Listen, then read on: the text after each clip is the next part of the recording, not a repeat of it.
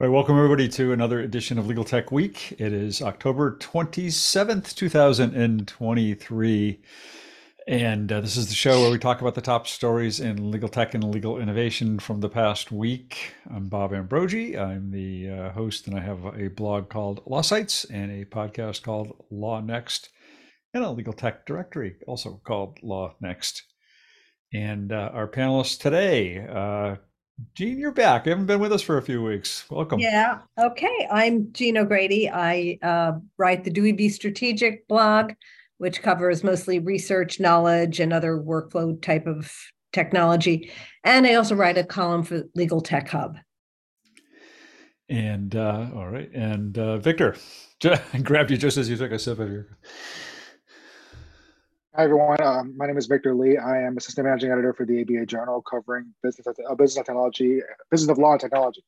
Sorry, the Diet Pepsi is doing a number on me right now. All right. I okay. I was going for iced coffee, but whatever. Uh, Joe. Joe Patrice from Above the Law, and I have a podcast, Thinking Like a Lawyer. And I, uh, before we went live, we were all, you know, at this panel was all talking about how excited they are about Taylor Swift's new album. Uh, no, they we actually we had moved on to the Rolling Stones new album, but still, uh, happy 1989 day for anyone who celebrates. Yeah, I'm actually, and I've already moved on to Talking Heads Stop Making Sense movie, but so, uh, and uh, Niki. Uh, I'm Niki Black. I am the head of SME and external education at uh, MyCase and LawPay. I write legal technology articles for um, Above the Law, ABA Journal, and the Daily Record. And I also oversee and write the benchmark reports and the legal industry report that we uh, publish at um, uh, at AffiniPay, parent company of MyCase and LawPay. And uh, I've been gone for the last few weeks, so I'm uh, looking forward to today. Great to have you back. And Steve Embry. Hi, Steve Embry here. I write the blog uh, Tech Law Crossroads on legal technology and legal innovation. And it's nice to be here.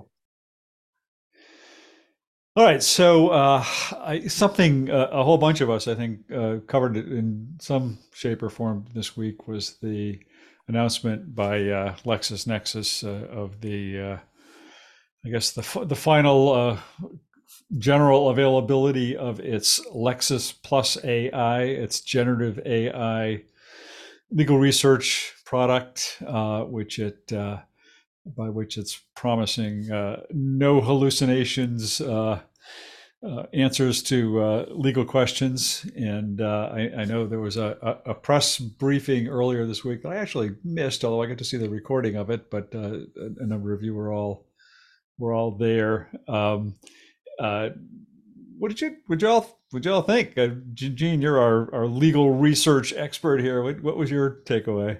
Well, you know, it it looks good. The thing there's a there's a couple of caveats during the briefing. Uh, uh, Jeff said that they were going to sell it module by module, and then I had a follow up conversation. I found out well, that's how they're going to do it for small firms, but larger law firms are going to have to buy everything. So the, the price point, and I'll have more to say about this later, the price point for law firms, I think, is going to be pretty hefty. Um, the one thing that surprised me during the demo, and I picked up on this because part of the PowerPoint, he said, that they were going to continue to do prompt training for lawyers. And then I asked Jeff about it, and he said, Well, yeah, it's it almost, oh, please forgive me. It almost sounds like we're taking a step back from natural language query, where lawyers are going to have to be a lot more careful about their queries. And there's a lot more caveats associated with the queries than I than you know, when you read the press release, wow, we're about to enter nirvana. But this whole thing about the quality and the nuance of the prompt queries uh, that's that's interesting. And since I, I i haven't actually used it i i we're getting ready to set up some tests. I uh, you know i'll report back when i tell you what i think. But that just surprised me and let me just add, since since I already started down this road, the one thing because I've also heard about what other, I mean, everybody who sells this, it's going to be hefty. And as someone who works in a law firm where we are currently buying three, two or three major platforms, I think that the notion that every law firm is going to have to buy every AI upgrade at an extraordinarily exponentially more cost. I think this may be the thing that starts to break down the duopoly because I think people are going to have to say no. Because I mean, I am sure you know Microsoft and um, iManage or the DMS companies, they can come up and say, "Here's our new price tag. This is extraordinary," but you're only buying one. And now we're in a situation where you're buying multiples of something that's largely duplicative. And I, I just think this may be the thing that breaks the market. Bloomberg is the is the most far behind. They only have their studio, but you know what? Bloomberg is going to make their AI available to all their subscribers. So could this be the thing that upends the market? So that's all I have to say. What I thought was interesting was um, I, I, thought it looked really good. I liked the, I was interested in the way they rolled it out, but what really interested me was the hallucination free part. And when you look at the headline and when you look at how they use the adjective hallucination free, because it is an adjective, it describes citations. So they're they're offering hallucination free citations, not results, because then in the press release, it um, it does, it actually talks about how the results are not hallucination free all the time. So I thought, go downstairs. That's enough. I thought that was interesting. I'm to put my dogs in a basement. Oh, I thought you were telling us to go downstairs. That's enough. I thought you were talking. Yeah. yeah. Go, all of you, you're banished to the basement. I thought I haven't even said anything yet. yeah. I had my my little bitch about their about their press release was the line that said uh, Lexis+ AI is the only legal generative AI solution with citations linked in its responses. Well, that's not true, uh, because vLex, uh, for one, uh, has citations directly linked in its responses. And I, I, again, I wasn't in the in the press briefing you were all in, but I, I reached out to Jeff afterward, and and he said, well, I haven't seen that, but their their citations aren't in their responses. And I sent him a screen cap saying, "Look, they're in the responses." Um, and so, I, I mean, it it kind of neither here nor there in the scheme of things, really, as to whether they are linked in the responses or not. But I just always hate it when some vendor claims something that isn't true, and, and LexisNexis should know better than that. I kind of like this formulation of a question that we got from Richard here. Uh, is there anything that folks saw that was new in this project, or have we seen just different parts of all of this in other projects? Anyone? Uh, I think that, that was more the Obviously, for me. I thought it. All right, go on. Someone else jump in because I already talked. Go ahead. I was just going to say, obviously, it was a good question since nobody said anything. well, no, I, I don't think I, there is anything new in it myself. I, I, I, I think, think, I mean, there's so. essentially nothing. Uh, I mean, well, first of all, they had already rolled out a you know a preview version of this before, and, and I think it pretty much had those same core tasks in the preview version. I think they added in the uh, the document uploading or something, which was essentially sounds like what they had before with their uh, whatever they called the other uh, thing that was like a CARA ripoff, not ripoff, uh, imitation. Uh, I, I, mean, I yeah. We hmm. keep seeing the same four functionalities. Everybody is working on the same four functionalities. The, I mean, I guess the thing that is unique is they're the they're the only one that linked to Shepard citations. And so, if you are a true believer in Shepard citations as opposed to KeyCite, you that is totally unique, and you that that's your selling point. What I, I, mean, I guess was, yeah, it's kind of it's kind of like it's. Oh, sorry, go ahead. No, no, I'll go after you. You haven't weighed in yet. Go on. Yeah, I mean, I guess kind of like yeah, like is there anything new about about it? I mean, I guess you know the the the. I kind of agree with what, what you guys said, but, but it's kind of like yeah, I guess the main selling point is for people who are either already using Lexis or who trust you know their vast database and their experts and their their and, and their and their you know their, their commentaries and whatnot and and, and so so it's kind of like the things that they kind of did that they, that they kind of trumpeted like the hallucination free citations that kind of stuff like that that seems to be sort of like the more of the stuff that they're trying to use to differentiate themselves from the pack but really it's just going to be a matter of like i mean and also looking at the price. So it's kind of like if you're already if you're already wedded to Lexis you're already established as like a you know customer of, of them then you're then you'll probably just shell out the extra money if you have it for this and and and trust that you know because you've always used them you've always used their their sites you've always used their their commentaries and whatnot that that um, you'll, you'll get a good product that'll that'll do what you need you need to you need to be done. Like you're not going to switch you're not all of a sudden going to switch to like Westlaw or to like something some other some other company just because their their their AI tool looks a little bit nicer or is, just, is a little bit you know is a little bit better so I, I think that I think that that's that's kind of what they're counting on the fact that they, they have such huge market share already, and that their their their audience is kind of like you know, as long as they provide something that their audience can use, um, you know, to, to keep up with the with the rest of the of the pack, then, then they'll be fine.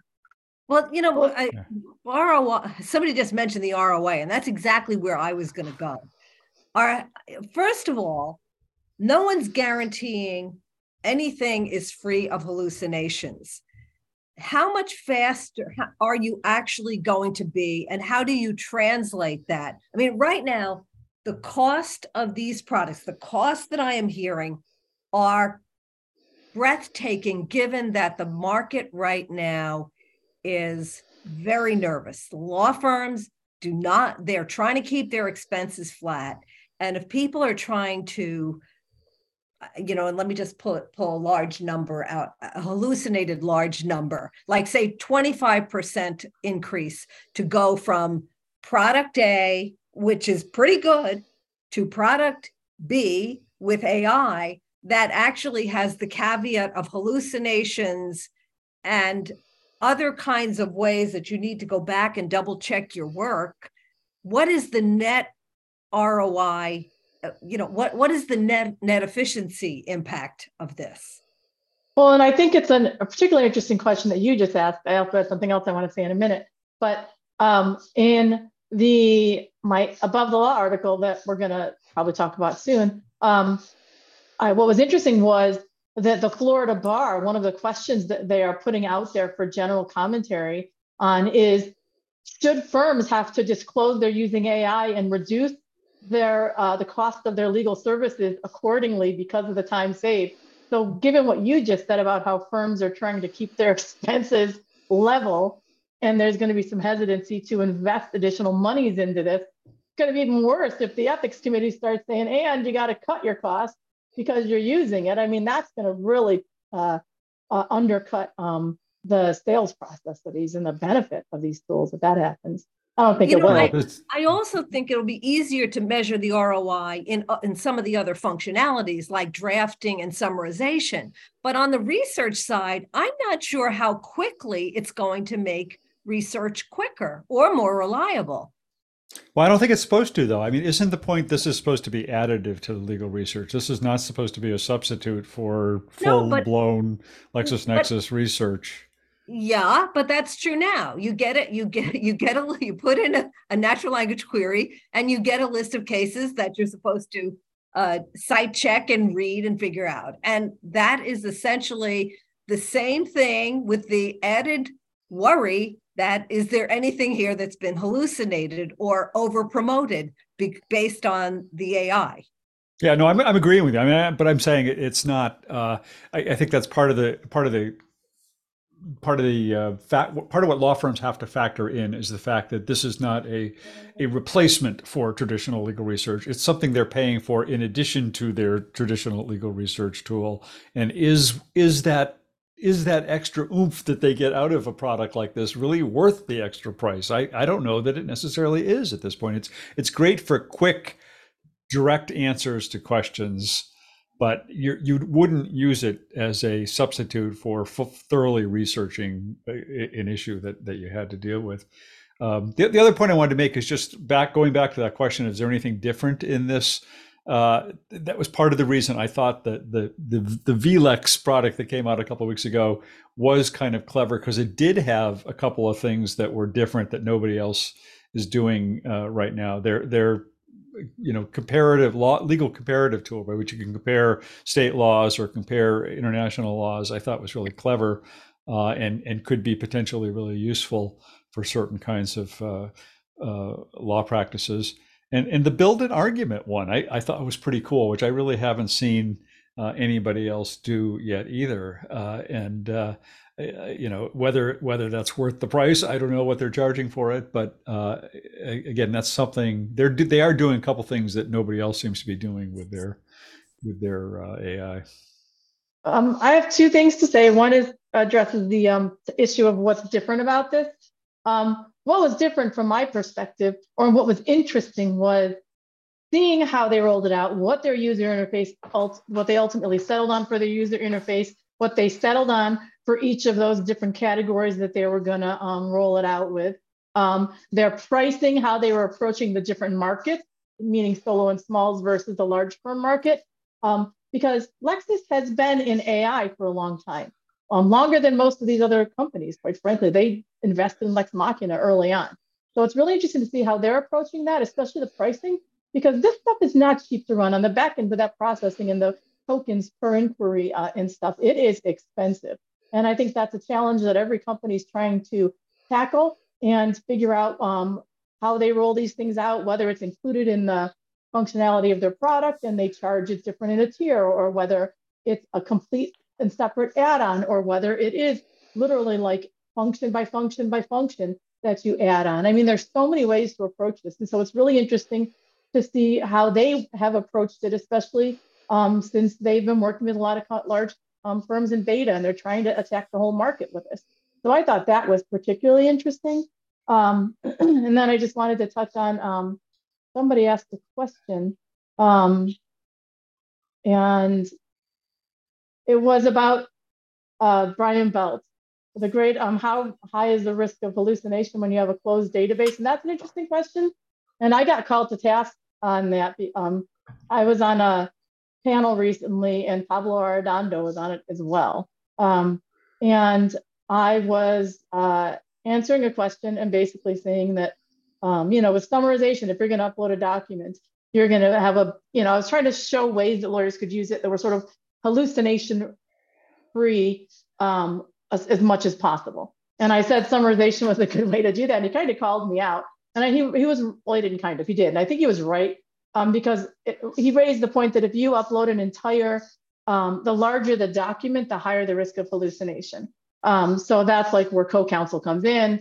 Conveniently, you know, that's what he's there to represent. But um, if you're just uploading a two-page document or a blog post, it's going to be uh, much more accurately summarize that and not make stuff up. But the larger the document, the more the risk you have of it kind of making things up or playing with the facts and throwing extra things in there. So you know, providing it with just a specific database or specific um, uh, set of data to pull from limits it. But at, at this point, that's why no one can actually say hallucination free because it's just not. You can provide hallucination free citations because they're really limiting it you know, so they can make that claim, but it's very different. But, but effectively, they can be effective. They can be effectively hallucination. I mean, like even Pablo would say eh, they they describe CoCounsel as effectively hallucination free, not you know like ninety nine percent hallucination free. I mean, if you're using retrieval augmented generation and, and the way you know the way you're doing it is you're pulling, you're basically going and doing almost a traditional legal legal query search, and then and then running the AI against the results of that search. So well, uh, you know, well, it, it dramatically reduces the, the likelihood of hallucinations. For sure. Perfect, and I agree with that. I, I had been making a claim about ChatGPT, which I may not have mentioned in my initial. And he was basically saying that, um, which I agree with. I recommend people use legal specific products, but he was basically saying they're not going to have enough guardrail on the back end of this thing to really you know, hone it in when you upload a document that large. And so that's why you need the legal specific where they guardrail everything and have the pro- programming and the prompt engineering on the back end that limits it significantly. And so that's sort of uh, the point he was trying to make, and he's definitely right about that. But what I have heard from people inside, I'm not going to say who, inside one of these big companies, it's not that it makes up cases, but it's still at a point where it can recommend the wrong case as being the best case. It's not a complete fabrication. It's so I feel like we are being asked to pay an awful lot of money for products that are pretty close to beta. And it's basically the customers are going to be helping them figure out how to get it right.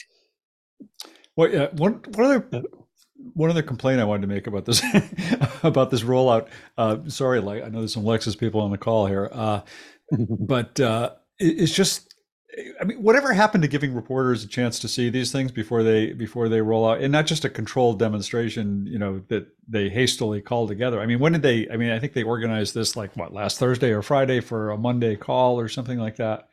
And and you know, there was a time when they would have said, okay, we're going to be announcing this on such and such a date. Here's a preview version that you can log into and try out, and then write about it and tell us what you right. think. Uh, and and it's it's getting so rare for companies to want want us to actually be hands on with their products before they launch. Uh, and uh, you know, I, it's it's sort of like those. Uh, you know, when, when they release a, a, a movie and they don't let the critics see it before it goes out or something, I mean, it, it makes you wonder uh, why why that is. Uh, and I wish they would go back to that practice of, of giving us some time to play with these things before before they actually release them. And I think Bob, it's even worse than the movie and the critic situation because you know most of us, I don't practice law full time, so I'm never going to be able. I'll, I'll, never use the product. I'll never know, you know, unless I yeah. unless I have some access. I mean, that's uh, and, and the people that do use the product, the practicing lawyers. I mean, most of them are I mean, they're busy practicing law. They don't have time to, you know, so let me write an article about the LexisNexis product. Uh, excuse me while I, you know, I abandon eight billable hours to write this article. It'll do me absolutely no good. yeah. yeah. So, I found, says, that know, would mean the product actually had to be finished. yeah, right. when I was a Thomson Reuters author for a decade, writing a book about criminal law in New York, they wouldn't give me access even temporary access to Westlaw Edge. They always made me use the old, like I had free access to it, but they wouldn't even let me look at Westlaw Edge. And I thought it was the strangest thing. I was like, I literally write about this and I work for you guys. And I don't work for them, but did I'm you have to use dot commands? Practically, I was stuck with an old crappy one. And I was, I was, I felt I, they, they could never put it up the ladder to give me access to Edge. And so I feel like sometimes that just sometimes gets the, the practicality of giving press access to things seems to be lost lately. Yeah. Well, there, there's lots of other stuff to talk about this week. Uh, and uh, now that we've complained about LexisNexis, sorry, Alex. No, I, I, actually think the product looks pretty good. It's just, uh, and uh, I, it would be great to be able to get in and, and, and, try it and see how see how it is for ourselves. But uh, I, I know that Joe has to jump out uh, early today, so I want to make sure we get to Joe. Plus, he's got uh, something interestingly so interesting that even Steve wanted to talk about it as well. So maybe we can uh, double team on this one. Sure. Yeah. Uh, so uh, ACC is going on right now, the Association of Corporate Counsel. Um, so the in-house conference that uh, we didn't go to because we been to conferences basically nonstop since August, and I think none of us none of us went. Right? I well, like I certainly didn't. No. I was just like, no, I'm done. Uh, so since we did not go, uh, we did learn though that they put together a survey along with Everlaw of, you know, bunches of hundreds and hundreds of in-house counsel about like what their thoughts are on the mood of the industry. And there were a lot of takeaways uh, from a business law perspective that were very interesting. But i also noted and i wrote about this that there was a there's a big push to lower costs uh, and that push is largely uh, with the threat that they're going to bring work in house, which in house counsel people always say. And then they figure out how much a full time employee costs. And then they realize they have to hire a law firm anyway. So put that to one side. I mean, they have a vested interest in acting like they're going to walk away. They're basically the most pathetic person at the car dealership, like, I'm going to go away. And it's like, sure you are. Anyway, uh, but that to one side. What I thought was interesting though is the we're going to find a new, we're going to bring everything in house is always a big figure, but the we are going to invest in AI and tech to get out of uh, our costs tripled since last year's uh, last year's survey, which I thought was interesting because it suggests that even though Big Law may not be uh, super excited about these products quite yet, the clients are starting to really feel like this is a place where they have leverage. Now, whether it's because they really have leverage or they think that this is something they can say to threaten law firms. I don't know, but I thought it was an interesting takeaway. Yeah, I, thought there was a lot of interesting stuff in there, and like you, I mean, Joe, I, that in-house lawyers have been saying for years that they're going to take more work inside, and somehow it never seen. I mean, it it fluctuates a little here and a little there, uh, but you know, query whether with these new tools, um, maybe they'll be able to. The other thing I thought was kind of interesting is so they they they they were asked how satisfied they were with their outside lawyers in particular categories and it appeared that the outside lawyers did okay when it came to communications and things like that. Where they didn't do very well was on um, uh, predictability and cost. and uh, then when you when you drop down and say, okay, um, what are you going to do to to control those two issues? Um, uh, less than a third mentioned the use of alternative fees, which of course is a good way to predict costs, um, which sort of suggests, you know, even though we've been around with alternative fees for a while, it still doesn't seem to have caught on like maybe you would have if you were really interested in predictable costs because that i mean that's one huge advantage and it's a huge advantage both for the for the for the in-house people and also for the law firms i mean knowing you know, if you're going to get a, quarterly fee of fifty thousand dollars, and you know you're going to get it, that's that's easy to predict and deal with. Um, the other thing that was kind of funny, Axiom came out with a survey on similar issues, and it was really kind of kind of striking because they surveyed the in-house people, and like ninety percent of them were very dissatisfied with their situation, and most of it had to do with a lack of resources to, to do the work. And yet, you know, we're going to bring all this work inside, you know, according to the Everlaw survey, but we're already overworked and can't do it. So what are we to? And and the other thing that they said is, you know, that they, they couldn't they didn't think outside lawyers could help them much with this resource problem because outside lawyers generally gave um, conceptual advice and not practical advice, which I know it's kind of funny actually. so yeah, a lot of interesting stuff there. I was um, when I, when I first read this. I haven't actually read the report, but when I saw Joe's story, my, my initial reaction was kind of what you had just said, Steve, which was we, we've been hearing this saw for a number of years now that they're going to bring this work in house and, and, they never do it. It's almost it's sort of like the old get rid of the billable hour one that we keep hearing about and, and, and it never happens. But uh, I actually do think, I mean, I am I am starting to hear about it a lot more frequently, and uh, hear more more GC talk about the fact that they're doing it. I, that's I, I, talked about. I was at this KM and I uh, KM and Innovation conference a couple of weeks ago, and, and Mark Mark Smolik, who's the uh, chief legal officer at DHL, spoke there and and he had the slide up, which I'm looking at, which I took a picture of. But uh, he was talking about just looking at the cost of this, the economics of it, and the, he said, you know, a fully loaded cost of an associate general counsel in his legal department, counting overhead, everything else that goes into it, uh, probably about four hundred and fifty thousand dollars a year for for uh, everything. Whereas uh, the cost of a first year law firm associate for doing the equivalent amount of work is well over a million dollars and just the economics of it for them uh, make it do make it a lot more worthwhile for them to start to look at exactly what can they bring in house and do in house they're going to ultimately save money on a lot of this work.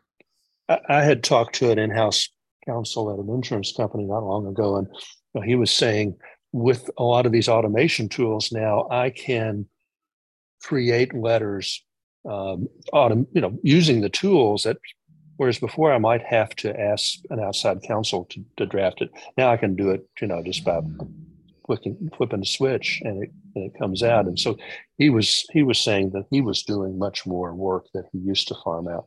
So we, you may be right. Yeah, I mean, I, take a look at the, the survey, but I mean, it, it seems like with, with the, the AFA thing, it's just like it's always just kind of like, yeah, we want to talk about AFAs, we want to like have more AFAs, but it's never really defined what what what, what they're talking about. Like, does this mean you know flat fees? Do they mean some kind of like you know metric based thing, or some kind of like you know you hit certain you hit certain metrics and you get paid, or you have like you know just just just a just a discount or or what? So maybe maybe in, in the future, like kind of looking at and looking at sort of like like what Joe was talking about with the jump for like people who want to like leverage AI more. Maybe they should look at rephrase the question. So like, do you want do you like like do do they want like to kind of use AI to kind of leverage right. these um, right. you know kind of alternative fees because you know if if if they're cutting down so much on on on billable time by by using these tools then maybe that's worth that's a conversation worth having and maybe that's something that clients can start pushing for yep. one other interesting finding before we before we leave the survey the Everlaw survey is uh, a lot of them were talking about bringing work in in house they were also asked about using alternative legal service providers and like 10% said, well, that's that's sort of an option, which which I thought was, was kind of interesting in a way because you know, the, there's been sort of the the notion of the rise of these alternative legal service providers and what they could do. And you know, one way of looking at it is is maybe some of the automated AI tools may take the place of that work. The other way to look at it is they're just not in-house people are just not ready to unbundle some of the some of the work and send it piecemeal. I don't know. I don't know what the answer is. I mean, I'd... yeah. Uh, or Joe, you're free to leave. I'm here till mo- pretty much the oh, end. Good, good, good. But yeah, we don't want you to leave. Just um, all right. We just so, want well, you to go uh, to the basement. join us in the basement. Um, and uh, and while Niki's alone upstairs, we can ask her to talk about ethics and uh, ethics and AI. Well, so I, I, as I tend to do when I publish my, um, not publish, write, the ABA publishes my articles for them. I do include them, but I don't usually um, offer them as a topic, but I'm adding it into the chat just because they're educational articles about software not super controversial or unlike um, what the um, rest trending. of us write. but so I added that this this month was about the payment pro- processing software tools and um, how the market's changed since I last wrote about that in 2020 and how lawyers can go about choosing the right tool for their firm. Um, but then I also, for Above the Law, wrote um, an article that I a, a blog post that I linked to earlier because someone had asked in the panel chat um, where the Florida bars um, questions were. And so I linked to that so this person could access it, but I published it publicly in the chat. Um, but my article uh, for Above the Law is about balancing legal ethics with um, rapid AI innovation.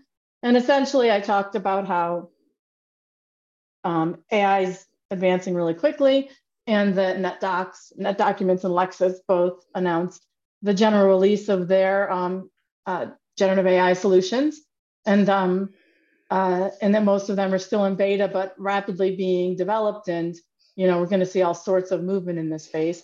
And in the meantime, a bunch of bar associations have said they're going to do something about it, uh, and they've formed some committees, and they're going to write some um, opinions, but none of those opinions have come out yet. And then most recently, Florida threw its hat into the ring um, and indicated that it was going to be um, uh, seeking comments from the bar members on a number of different questions, and that would help inform their opinion that they ultimately wrote. And the comments I thought were really telling, and I included them in the article. Um, some of them were ones we'd already, I've we've already talked about, and that I've, I've already thought about. Um, informed consent to use gener- generative AI. That always happens whenever there's new tech, and everybody talks about that. And initially, lawyers have to get informed consent, and eventually, the ethics committees are like, sorry, we changed our mind. It's too commonplace. I think that's what's going to happen, unfortunately, with AI. Generative AI, they're going to require consent from the clients initially, which I think is stupid. In case anyone from any of the bars is listening, that's a waste of time, and they're going to have to renege on that eventually.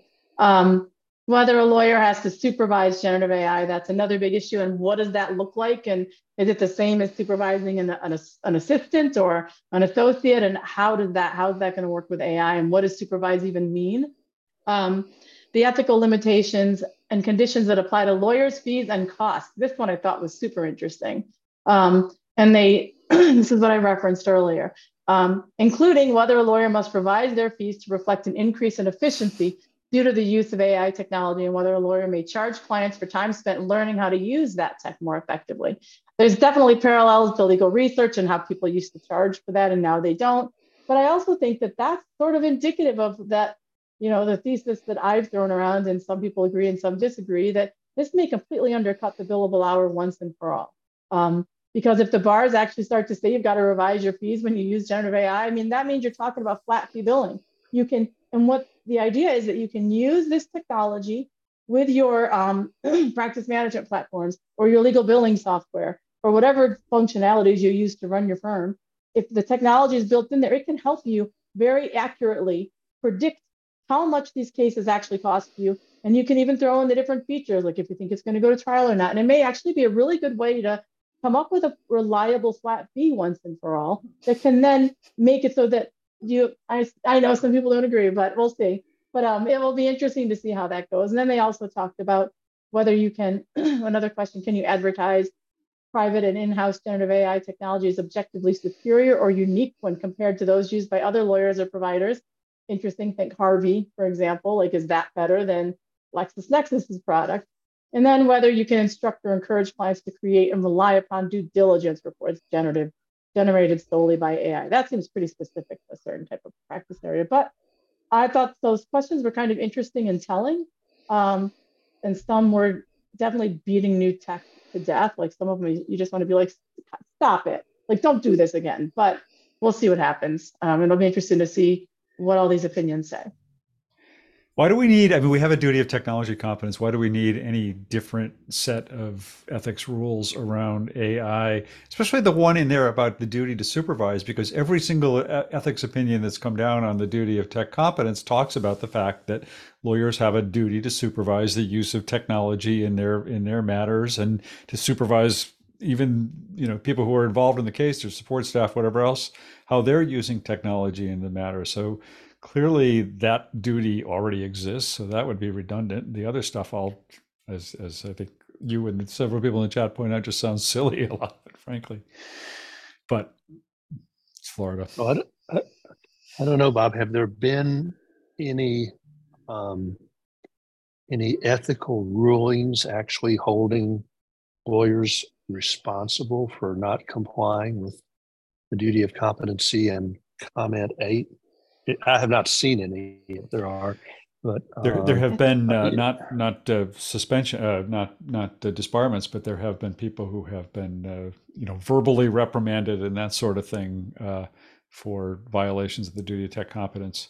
But there have certainly been lawyers who have been sanctioned in court hearings for for technological incompetence, especially in e-discovery matters. That's that has happened.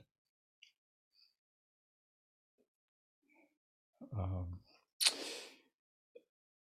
all right. Any other comments on lawyers and ethics? Move move right off of ethics. no, it was, a, it was a good article. It's good. It's it's uh, food for thought for sure.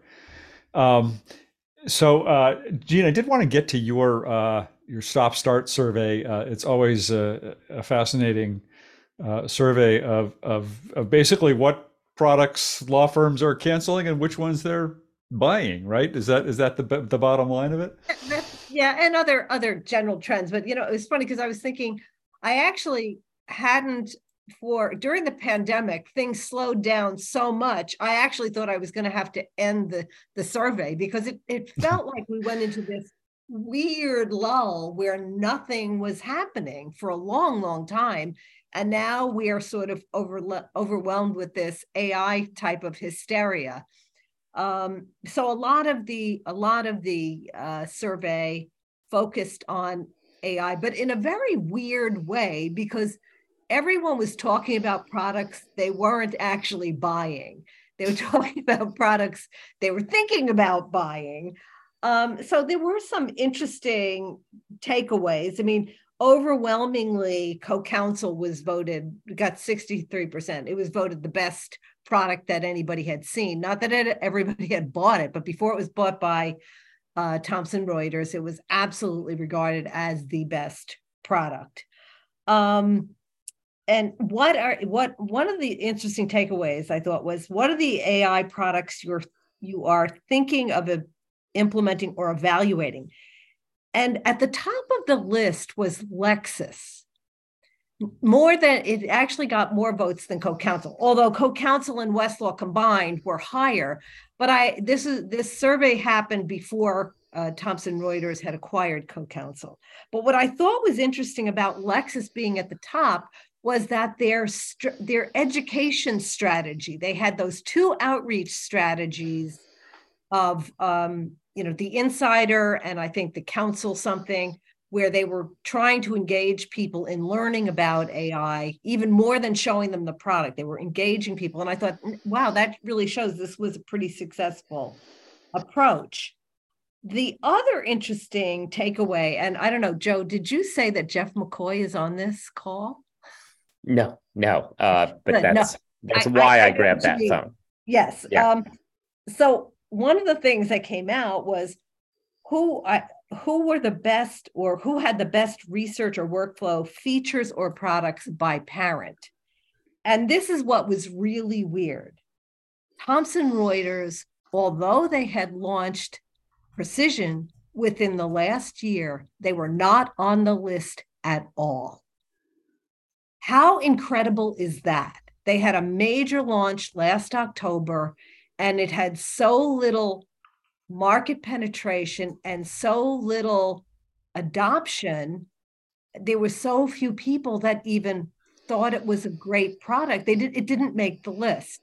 I know they're remedying that with they're going to be integrating the Casetext thing, but I, I think in my whole career, or certainly in the years that I've been doing the survey, I can't remember another time where a major launch was completely ignored in the survey results. So the people that did LexisNexis was top. And a lot of the reason Lexis gets a lot of attention is because they have so many different products in within their brand that they do a lot of different things and they actually do a lot of innovating you know, Casetext was next. Bloomberg actually had uh, fifteen percent, and there, and uh, Trellis and Business Law Research, which is a real sleeper. They bought um, Docket Navigator. So each of those companies had the the products or features that were most interesting to the marketplace.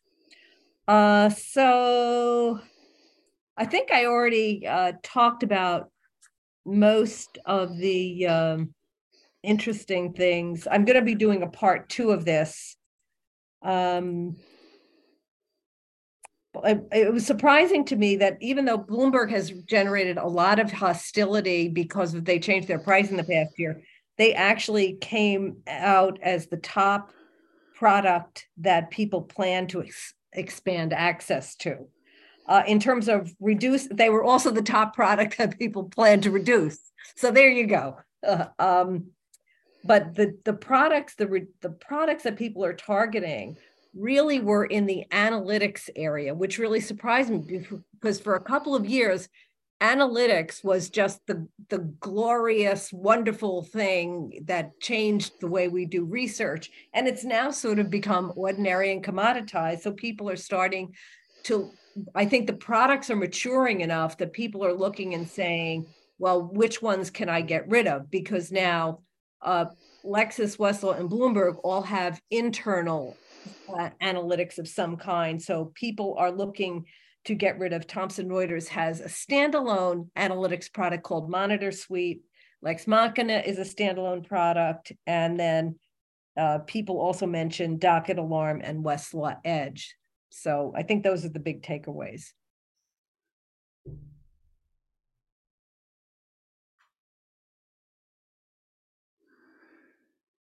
Yeah. Well, Jean, uh, what, just somebody was asking about which, what was the product launch that you said that people had largely missed, which was the the the what Precision. The, the, the, It, yeah, was Precision, which was it, it was a big product launch. It was last, I believe, October. I went back and checked when I wrote my post, and it was you know there uh, there were a couple of things about that. It was again a high ticket price, and it was also the first launch that Thomson Reuters ever did, where it was really only a partial launch. So you were buying segments of legal research. You were buying like commercial law. It wasn't the entire breadth of all of the topics that Westlaw covered. It was being approached topic by topic. And the reason that it was being approached topic by topic was because they had hired 250 editors to help them write the to help them analyze the law. And now, obviously, now that they have acquired CoCounsel, their approach to uh, precision precision is going to be transformed into an ai driven product. So i think the results will be very different next year. I'd be shocked if that wasn't at the top of the list in the 2024 survey. Yeah. All right well uh off of off of products and onto pro bono um victor the uh your the ABA Journal had a had a story this week. I, I also also covered it uh, about some news on the pro bono front. You want to talk about that? Sure. Yeah. Um, I think I think a lot of people I think a lot of people covered it, but yeah. Um, so Paladin, um, who was that? I think Chris. I think Kristen is on this call, but I'm not sure. She is. Um. Okay. All right. Hi, Kristen. Um. So uh. Anyway. Um. Everybody say uh, hi, Kristen. Huh, see. Uh, uh, uh, my, my check's in the mail, by the way, right? Um, no, so, uh, the, uh, so yeah, journalistic so, integrity, I like. Yeah, yeah. Um, so, so Paladin announced this week that, um, sorry, um, my kid keeps bringing home lots of random things from. You're gonna have to go to the basement if you do that again, though. I'm already in the basement, so you know, I don't know if I can go any lower. Um, so yeah, the uh, so um, Paladin, um, which you know has built us up as sort of a go-to platform for connecting pro bono, for connecting like the pro bono community, matching lawyers with potential clients and whatnot. They kind of got a supercharge this week by um, um, you know announcing a partnership with the with the DOJ, so that now uh, federal like so federal lawyers who who you know they, they can take on pro bono projects as long as they don't interfere with their um, official duties and whatnot. Uh, now they have now now they, they have access to the platform so they can uh, be matched with uh, potential pro bono clients and whatnot. And it's just it just seemed like a good mix of um, a good mix of uh, like a good marriage of of you know need and need and like um, you know uh, a platform that was there for uh, you know uh, to uh, to help them and whatnot. It just seemed like it was a good mix of of that. And I you know I I uh, I didn't write the story. I didn't and, and but um you know I I I I I would have been curious to sort of like you know like how long you know how it came about, how long it how long you know how long you know this had been marinating, but it, it definitely seemed like it was kind of a natural fit as far as you know, um, you know, helping helping an audience of, of helping helping clients in need with lawyers who you know are willing to take on their cases and and, and, and adding like a big influx of good lawyers. You know, I mean, federal government doesn't hire you know too many bad lawyers. So um, so I thought it was a good it was a good mix of of of of, of need plus you know a platform that um, you know can can help you know a, a, lot of people a lot of people out there who who um, um, you know, who have cases that, that that where they need where they need attorneys and whatnot. So it'll be interesting to kind of see how this how this plays out. I mean, obviously, you know, they've um, you know, Paladin has a good has a good reputation in in in in in in, in you know in, in, in the tech sphere in general. Um, and uh, you know, it, will be interesting to see to see how, how how this how this works out going forward. So I'm I'm looking forward to kind of seeing how how how that goes.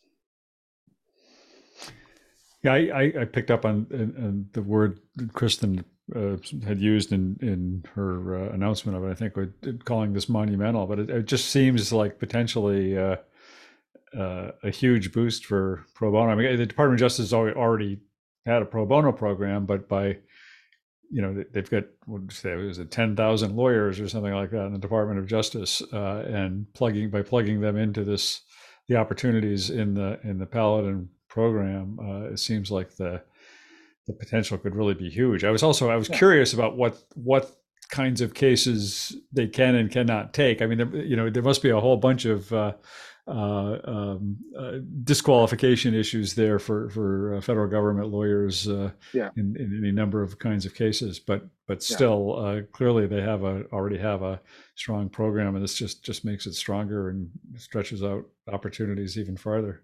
Yeah, yeah, and like yeah, I mean, if if if you know, if, if you're a client, say, yeah, who wouldn't want who wouldn't want like a potential like, who wouldn't want like a federal prosecutor on your side for once, you know? you know, I mean, it, it, it, I mean, there, there there are a lot of great lawyers out there who, um, you know, who this opens up all kinds of opportunities for uh, both clients and and the lawyers. So no, it, it, it was a good it, was a good mix. Like, I mean, I always like it when kind of things kind of make sense like that, and so that was that was nice to see. So it's kind of like not to not to mix metaphors we were talking about earlier, I guess, but like yeah, it's it's it's, it's like the it's like one of those like like like trades where like you know both teams are benefit. You know, like where it's like you know you, you know like um like uh, um like the Knicks trading Charles Oakley to or the Bulls trading Charles Oakley to the Nets to the Knicks for for for Bill Cartwright. Like both teams benefited, so yeah, I, I like it. Yeah. Um. All right. Um. Uh, was there anything else? I mean, the other, I guess the other, th- well, we kind of already alluded to. I was gonna, I was just gonna mention the uh, Net Documents uh, release this week. I mean, Niki, you are you, you talked about it with reference to your uh, ethics uh, article already, and there's not much that more to say about it. We, we had talked about it before, how they had uh, kind of married their their pattern builder uh, software to generative AI to to create some uh, pretty cool opportunities that are all available right within net documents. They had announced that a while ago, but they just released it to to general availability this week with with a few more skills uh, added on. Um, I, I, wasn't. Uh, it's another conference. I think a lot of us all missed. I, I, had wanted to go to the Net Documents conference, which was down in San Antonio this week, which is also where ACC is, I think. Um, but uh, I, I, wasn't able to go because of work obligations. Um, and uh, but uh, I, you know, I, think that's I think what what Net Documents is doing with uh, AI uh, is potentially really cool, and uh, you know uh, is is going to prove to be really valuable to to their customers. So uh, just a nod to that, I guess. Um, anything else anybody want to talk about? Good of the order. Bob, I, I, will I will put in a plug for your podcast with Brian Banks. I'll listen to it and that was really a, a fascinating uh, interview of a very interesting and thought-provoking guy. So, um, you know, the, the the issues that he raises with respect to people that are wrongfully convicted and the problems in the justice system is certainly um, certainly worth some thought. And so I'm glad that you did that. good interview. Thanks. Yeah, and that, with with Brian, Brian was uh, at, a keynote speaker at Clio, but he was uh, at the age of 16 wrongfully accused of uh, of rape and and uh, uh, ended up plea bargaining uh, against against his better wishes, the advice of his lawyer, and and then ended up spending time in prison. But Michael Semanchik, formerly of the California Innocence Project, now of the Innocence Center, he just started, and he was also on that podcast and uh, he's just an amazing guy also uh, and michael uh, if you haven't listened uh, to his podcast over on the legal talk network uh, uh, i think it's called california innocence project although they're about to change the name of it because he just left the innocence project um, mm-hmm. but um, it's a it's an excellent excellent podcast about about wrongful convictions and, and innocence um, and and while we're putting in plugs, uh, you reminded me, Steve. I just meant to say I just put out a notice today, also, but just two weeks left to get your applications in for Startup Alley uh, at uh, ABA Tech Show.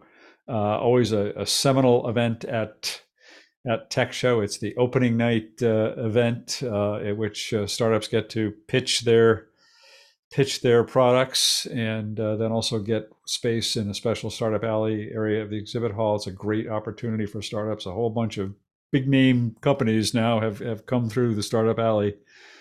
Uh, and uh, so I hope uh, people don't wait until the last minute. Uh, if if uh, probably you know a lot of you on this call may well know may well know people with startups, early stage companies. Let them make sure they know about it. Make sure they get their applications in find out it always creeps up on blog. me. I got to say, like it always. I, I, don't know about you, Steve, but like tech show always kind of creeps up on me. It's always like it's always like a lot closer than I think it is. Like even though it's still it seems like it still seems like it's months and month, months and months away, but it's just like within a within like I always feel like within a couple of months I was like, oh my god, it's it's it, it's it, it, it's yeah. it's here already.